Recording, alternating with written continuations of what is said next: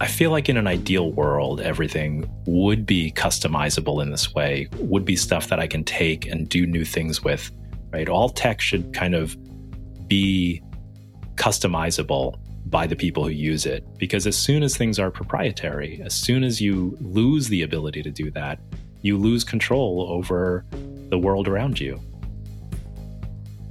That's James Vasile, and he's our guest today on How to Fix the Internet. James has been building technology and community for many years, and he's going to share his insights with us. He's going to tell us all about how free software and open source is growing, it's changing, and it's getting better. We're going to unpack how more and more people in the tech space are joining the free software movement, but with bigger crowds do come some growing pains. I'm Cindy Cohn, EFF's Executive Director. And I'm Danny O'Brien, and this is How to Fix the Internet, a podcast of the Electronic Frontier Foundation. Today, we're going to talk about open source communities and how they have been changing as more people get involved. We're going to talk about the roots of the movement, some of the challenges presented by the growth of the community, and then we get to my favorite part how we fix the internet. James Vasile is here with us. He's on our board of directors at the Electronic Frontier Foundation, and he's been working in the open source community for decades. James, you consult through open tech strategies as well as the decentralized social networking protocol. Welcome to How to Fix the Internet. Hi, thanks for having me. So, you're well positioned to know what's going on in the open source world. Can you give us a sense of the health of the community right now? I mean, in some senses, things are going amazingly well. The way in which free and open source software has become an indispensable part of every project, every stack, every sector, anything touched by technology depends on open source today. And increasingly, everything in the world is touched by technology, which is to say that open source is everywhere. Free software is at the heart of every device that people are buying on a daily basis, using on a daily basis, relying on, whether they can see it or not, it's there.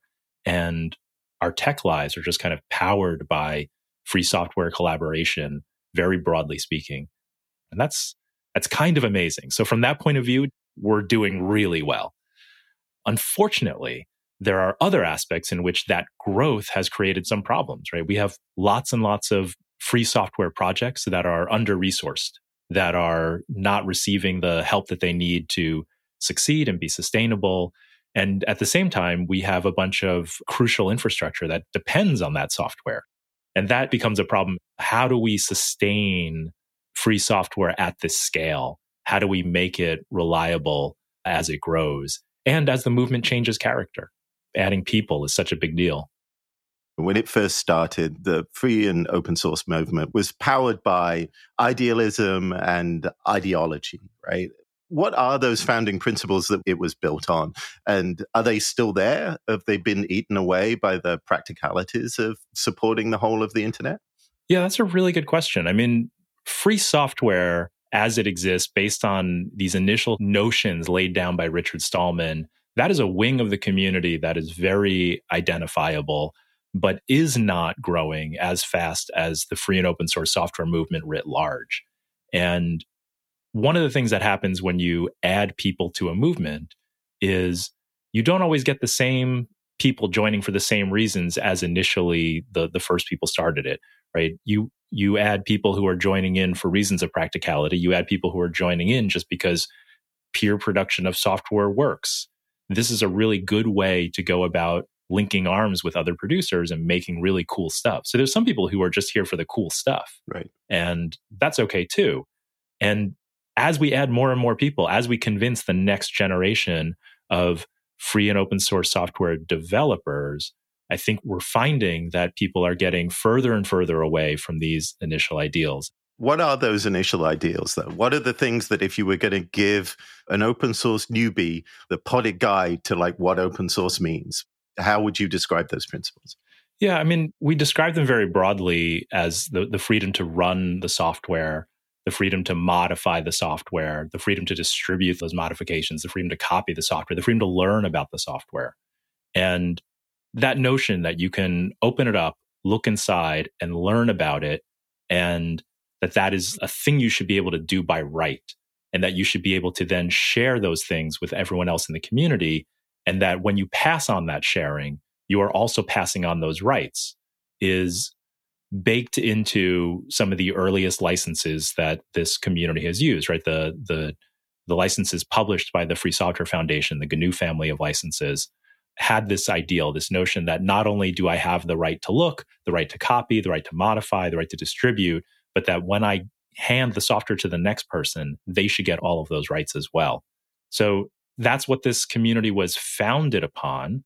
But very early on, we also had from from those initial free software ideals we also had the rise of the open source wing of the movement which was very much trying to make free software palatable to commercial interests and to expand the pool of contributors to this world there was a weakening of the ideals where people decided that in order to appeal to new audiences, the we needed licenses and we needed projects that use the licenses that weakened the the passing on of rights. So you could hand it to somebody but not give them all of those rights along with it. You could hand somebody a piece of software and while you yourself enjoyed the ability to study it, to copy it, to modify it, maybe you don't give those rights to the next person that you hand the software to.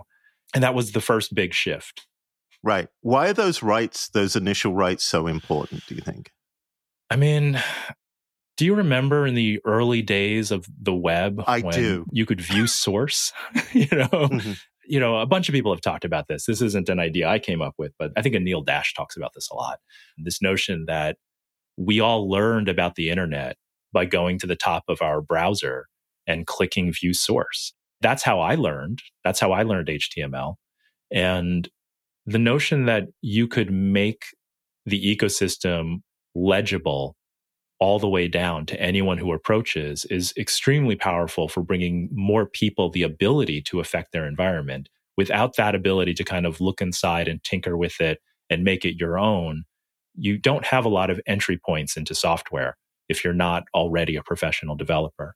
And so this really just expands the universe of people and gives them the ability to take control of the software that they are using and make real substantive changes to it. So those are the original principles. And then have those principles changed again in the modern era? I mean, I think they are slowly changing, right? I mean, so all of the conversation we have been having so far has been very much localized to the United States and Europe. So in the United States, you have a lot of like techno libertarianism in the free software world. But then if you look in South America, you will find a lot of communities that are much more explicitly political on the left side of the spectrum and building software as a way to kind of empower communities as opposed to a way to empower individuals. That sort of diversity is increasing as free software moves to more places and moves to new places. And in order to accept those people into the community, you can't just demand that they shed all of their old identity and values and adopt yours wholesale. Instead, what happens is as more people join in, they start pulling the community in their direction, which is what every successful movement has ever done. Every time you talk to anyone who has ever been part of a movement that has gained in popularity, you will hear a bunch of people complaining about how their original ideals have been diluted. But it turns out that that shift, that evolution is just part of growth. It's actually a good thing. It's a sign that things are working. It's a sign that what you are doing is going to be more acceptable to more people over time. It is how you maintain that growth and sustain it over time. So I'm actually really excited about that diversity to your point about this growing community, we've seen proposals to embed human rights principles into new standard form open source licenses. You know, it's long been a dream, and I think it was uh, some of the original dream to use these licenses as a lever to force a more ethical use of technology. How do you see that working and not working as this movement grows? Yeah, I, man, I love all the folks working to try to figure out what is the next step right? So there's a bunch of people who want to address labor issues in these licenses. So there's a 996 license that is meant to kind of address harsh labor conditions in China. There's ethical source licenses that are designed to address what we use the software for, right? Like if you're going to use this software make sure that you are not promoting war or oil, that you're protecting climate change. You know, there's a variety of licenses for different areas of concern. And that notion that we can stop allowing anyone to use our software for whatever purpose, but instead put some guide rails around it to say, okay, we're going to come together as a community to make software, but we are going to only allow that use to track in certain ways. And we're going to exclude what we consider to be unethical use of software. I love the notion that people are thinking about that. And there's a couple debates going on about that right now. One is, is that stuff open source? And honestly, I don't care. There are people who care a lot about protecting the term open source as a brand. And I guess that's important to some degree. But the question of whether this particular thing is open source or not open source is not actually a thing I lose a lot of sleep over. But the real question is how would you make any of that work? Mm-hmm. Like, how would that work as a practical matter? Could you, as a group of people, get together and decide that you are going to contribute, pool your effort, and make something really valuable, but not have it get used by, say, the Defense Department or get used by pharmaceutical companies or oil companies or whoever it is that you believe is acting unethically and you don't want to benefit from your labor. That starts to get really interesting, right? That is people getting together to make technology with very particular political aims. And from my point of view, I the point of technological collaboration is to uplift communities, to help communities achieve their social goals. It's not just to make cool tech. And if you believe that this technology is supposed to be enabling and empowering, then folks who are trying to figure out how to do it in ways that drive change towards the good, that makes a lot of sense to me. I love that experimentation. I don't know where it comes out practically. Every major company, every enterprise company has taken the position that they will not use these these ethical source licenses, right? You can go make them, you can go make the tech, but we just won't use it. In the absence of that corporate investment, is there a sustainability model? Is there a, a way to kind of grow that niche, grow that market um, in the same way that we've grown the corporate invested software? And I don't know the answer to that question. I think it's probably too early to say. Yeah, I have to say, I mean, I find this stuff really fascinating as well. But as a lawyer who spends a lot of time around licenses and copyrights and trying to make them as small as possible because we create so much space for innovation, the street finds its uses for things if they're not locked down. There's a tension at the bottom of this, right? That trying to use licensing and contractual terms to try to limit what you can do with something is a double edged sword because it can go the other way as well. And so, in general, we try to create as much open space as possible. And this movement towards licenses that are trying to push towards ethical tech is really interesting to me. And it'll be interesting to see if the copyright licensing framework can really hold that. And I have my doubts, but the whole idea of copyleft to begin with was a bit of a strange thing for people who came up in a traditional copyright background and it's succeeded so far. So i i also don't like to pre-predict but i i think as someone who spends a lot of time trying to think about how end user license agreements could be made smaller so they're not so limiting and so dumb about people's privacy and other kind of contractual and licensing places shrinking them this this approach is really a whole different direction. And I admit to a little bit of uneasiness about it because I'm always working on the unintended consequences, are often the kind of nasty tail that comes up and slaps you in the face when you're trying to do something good. I think there's always this challenge where you look at copyright as a tool to achieve a certain aim.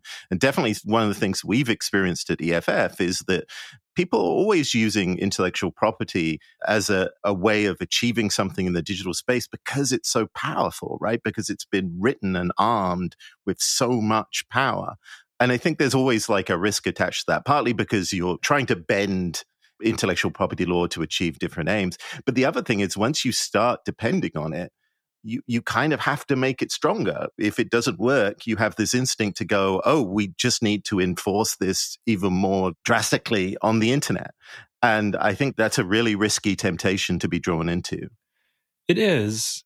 I tend to think that because of some quirks in our history, we kind of over indexed on licensing activity. Mm-hmm you know, we built this thing and we described it as, oh, look, the licenses, they're doing all this work.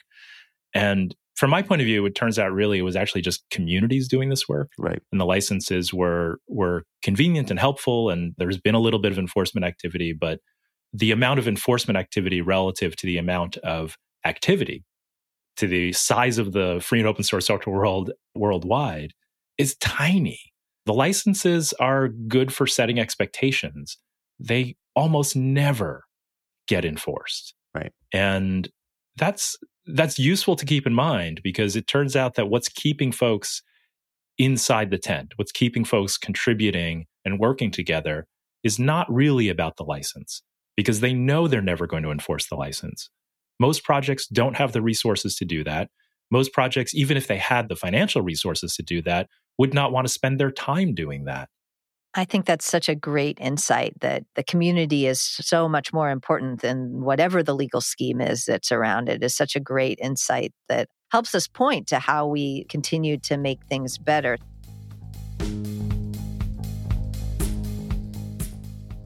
How to Fix the Internet is supported by the Alfred P. Sloan Foundation's program in the public understanding of science enriching people's lives through a keener appreciation of our increasingly technological world and portraying the complex humanity of scientists, engineers, and mathematicians. We're seeing people all around the world with very different values coming in and beginning to use open source. How is the movement changing? And then what are some of your insights about sustaining it? Man, we we are at this moment of doing many different experiments to try to figure out what does sustainability look like. And into that space has stepped a bunch of efforts, right? So there's, I guess the, the most prominent one, the one that gets the most attention is probably Tidelift. Mm-hmm. And Tidelift is doing, from my point of view, a great job. They have a program where they say to companies, look, you're using a bunch of open source software. We will help you figure out what you're using. And then we will give you a number and you will give that to us. And we will then support all of these developers who you are relying on, who you don't know. And you don't even really know you're relying on these people yet. But you don't want those people to stop doing their work. You don't want them to burn out. You need to support them like you would any other vendor that you want to be reliable. And that's been pretty good. They've gotten a bunch of companies to agree that, yes, the need is there. And Tidelift makes it easy for them to address that need and a bunch of projects have signed up with Tidelift to be on the receiving end of that. And that's pretty promising for one sector of the movement. But they're not the only one, right? That's not the only model. There are so many other models. Open Collective is also a really cool model. And that's just a straight community crowdfunding campaign, as far as I can tell. And some projects there are bumping along and some are wildly successful where they've got full-time devs who are getting monthly payments and doing real work that the community really needs. And so from my point of view, there are a million different ways you could do sustainability for a project. And it should run the gamut from individuals on Liberapay, individuals on Kickstarter, groups on Open Collective, corporate funding through Tidelift, individuals on GitHub. They have efforts to try to allow you to pay developers on GitHub directly. The Linux Foundation has a program as well that's, I think, kind of like Tidelift. And all these programs together form many different options, many different models that a project could address. And some projects, of course, are doing multiple ways to address it. And because every project is different and a project's needs will change over time, we need many different models to address them, but we also need many different forms of the infrastructure necessary to support all these different models. I'm excited to see more of that. I'm excited to see more experiments in more different directions. Let me shift gears a little bit and talk about how we how we get to our better future. What are some of the policy areas where you could see some support for open source coming through? Well, I mean, I could give you a really nerdy one. You want a really nerdy one? Yes. we are deep nerds here. No problem at all. I mean, we could decide that contributions to open source projects are tax deductible, right? Mm-hmm. Like that the labor you put into your your project gives you some sort of tax deduction, which would instantly provide a financial benefit very broadly across all of that unpaid developer space. And that's not crazy, right? Like you write code, you make a thing. That thing has value. You donate it to a project and you have just transferred value to them instead of keeping it for yourself and selling it or whatever. And that is a policy shift that I have been trying to get people to pay attention to for, I don't know, 15 years or so.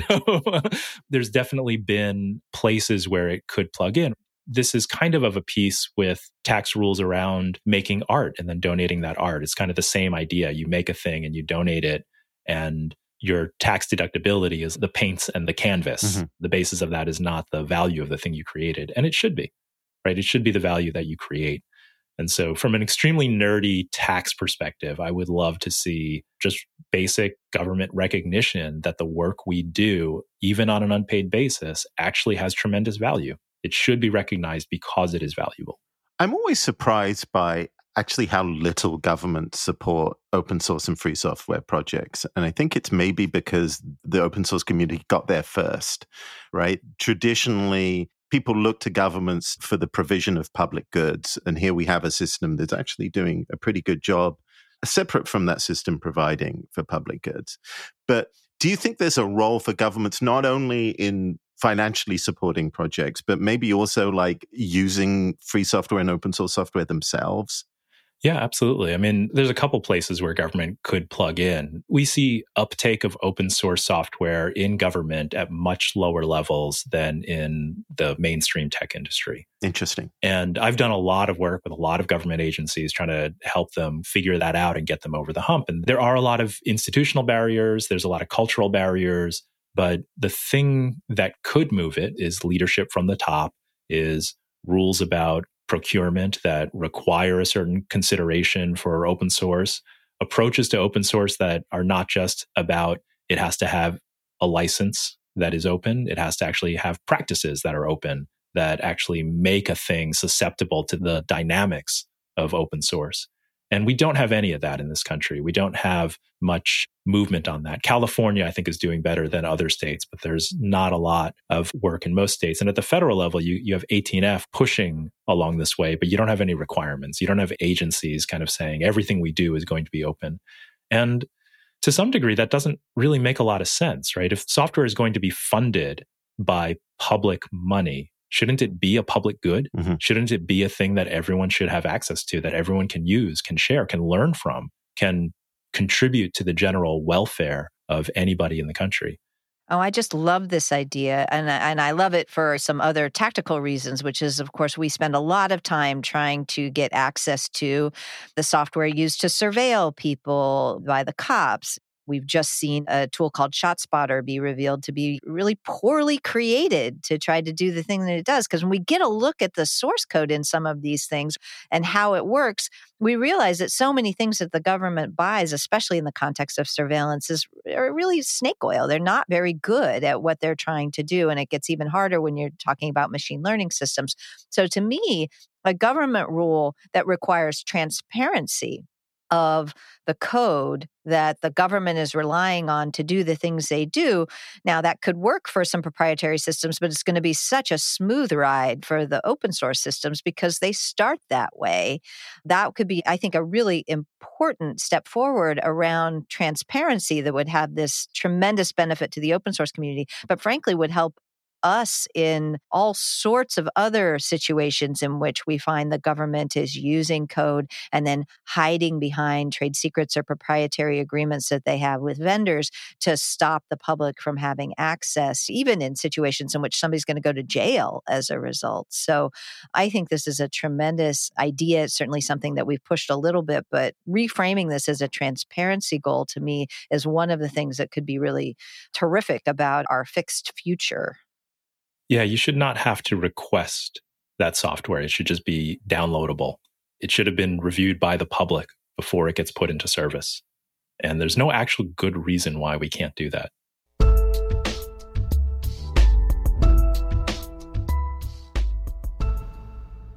So, we always try and envisage what this better future should be like on this show. And I'm guessing, James, that you're the kind of person who uses a lot of free software.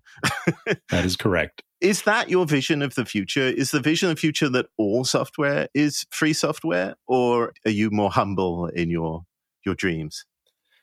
I mean, I feel like in an ideal world, everything would be susceptible to inspection, would be customizable in this way, would be stuff that I can take and do new things with, that I can drag in new directions, maybe that only matter to me. All tech should kind of be customizable by the people who use it. People should have control over the tech they use. And so, yes, I would like as much of it as possible to be susceptible to those dynamics. Because as soon as things are proprietary, as soon as you lose the ability to do that, you lose control over the world around you. And so much of our world is mediated by technology. And as soon as you start removing the ability to kind of look under the hood and the ability to tinker with it, the ability to change it, you just rob everyone of their ability to control the world around them. So, as much of it as possible, yes, I, I would never say that you should never have any proprietary software. I would never say we should have rules that outlaw it. But what I would say is that everywhere we can kind of insert it, everywhere that we can move it, we do a great benefit to all the people who have to interact with that software and have to use it over time. So, one of the things that I think is inherent in this embrace of the open source culture is the way that it will help us facilitate a redistributed internet where we have communities that are writing the tools that they need for themselves. And I think open source is critical to this conversation. And I know you think so too. So, I'm hoping you can talk to us a little bit more about that the ways in which people are trying to re decentralize the web, to go back to a world in which we did not all live inside monolithic silos like the Facebook stack, the Google stack, the Yahoo stack for the people who are still living in that world. the all of that activity is based on open source and open standards because there is not actually any way to build a worldwide tech ecosystem except to use open source and open standards. So all of that future that people are trying to build where you have a little bit more control over the technology around you, where things are a little bit more modular, where you can choose the provider of your various social services and your communication services, all of that is going to depend very heavily on being open source, on being portable, on being interoperable, on adhering to open standards to enable that interoperability. And so, yes, I think without open source, we would not get there. But with open source, we actually have a pretty good chance at building vital ecosystems that can accept lots and lots of people from all walks of life from all around the world. So I'm pretty excited about that. James, thank you so much for joining us today. You've given us a lot to think about about how we can work together for a better open source future and frankly how a better open source future is the key to a better future. So, thank you so much for taking the time to talk to us today. Thanks for having me. This has been a lot of fun. That was fascinating and actually changed my mind on a few things. I mean, we always talk a little bit in these bits of the show about Lawrence Lessig's four levers of change in the technological world, which is, see if I can get them right, is the law, is code, is markets, and cultural norms. And I thought that this was going to be very much a discussion of code and law because obviously open source code and the licenses. The licenses are pivotal in free and open source software, but he really brought it out that it's more about the culture and the cultural norms. I really love that insight about how communities become successful in the long term with open source. Yeah, and talking about how things have changed he really hit home with that point about how open source is moving to a global communities and the, something that was i mean not only you know very american and europe centric but actually was rooted in a very specific subculture of mit and these hacker cultures is now being used to empower uh, you know folks in the global south in different communities in asia in africa and inevitably because of that change, the actual values of the community as a whole are changing. And I'm I'm going to be fascinated to see. I have no idea how that's going to play out, but I'm fascinated to see how it does. Yeah, I also really appreciated his concrete thinking about how we get to a fixed place and specifically the proposals he had for the government. Everything from his tiny little nerdy suggestion that we let open source developers get a tax write off for contributing code to a thing to something as broad as how transparency requirement, including transparency into the code itself, would be a way that the government could support open source being used more by the communities, but also, of course, as I was excited about it, how that could help things more broadly. it's inevitable that a vibrant open source and free software community is going to help this movement that we're all part of to re decentralize the internet. And I hadn't quite taken on board that, as James says, there's no other way of doing it. If you're moving away from these centrally controlled platforms, you'll be moving towards protocols. And protocols have to be open so that everyone can interoperate. But more importantly, that software that implements them has to be free and open source software too. And thank you out there for joining us on How to Fix the Internet. Please visit EFF.org slash podcasts, where you can find more episodes, learn about these issues, donate to become a member, and lots more. Members are the only reason we can do this work. Plus, you can get cool stuff like an EFF hat or an EFF hoodie or even an EFF camera cover for your laptop. Special thanks to Nat Keefe and Reed Mathis of Beatmower who made the music. How to Fix the Internet is supported by the Alfred P. Sloan Foundation's Program in Public Understanding, Science and Technology.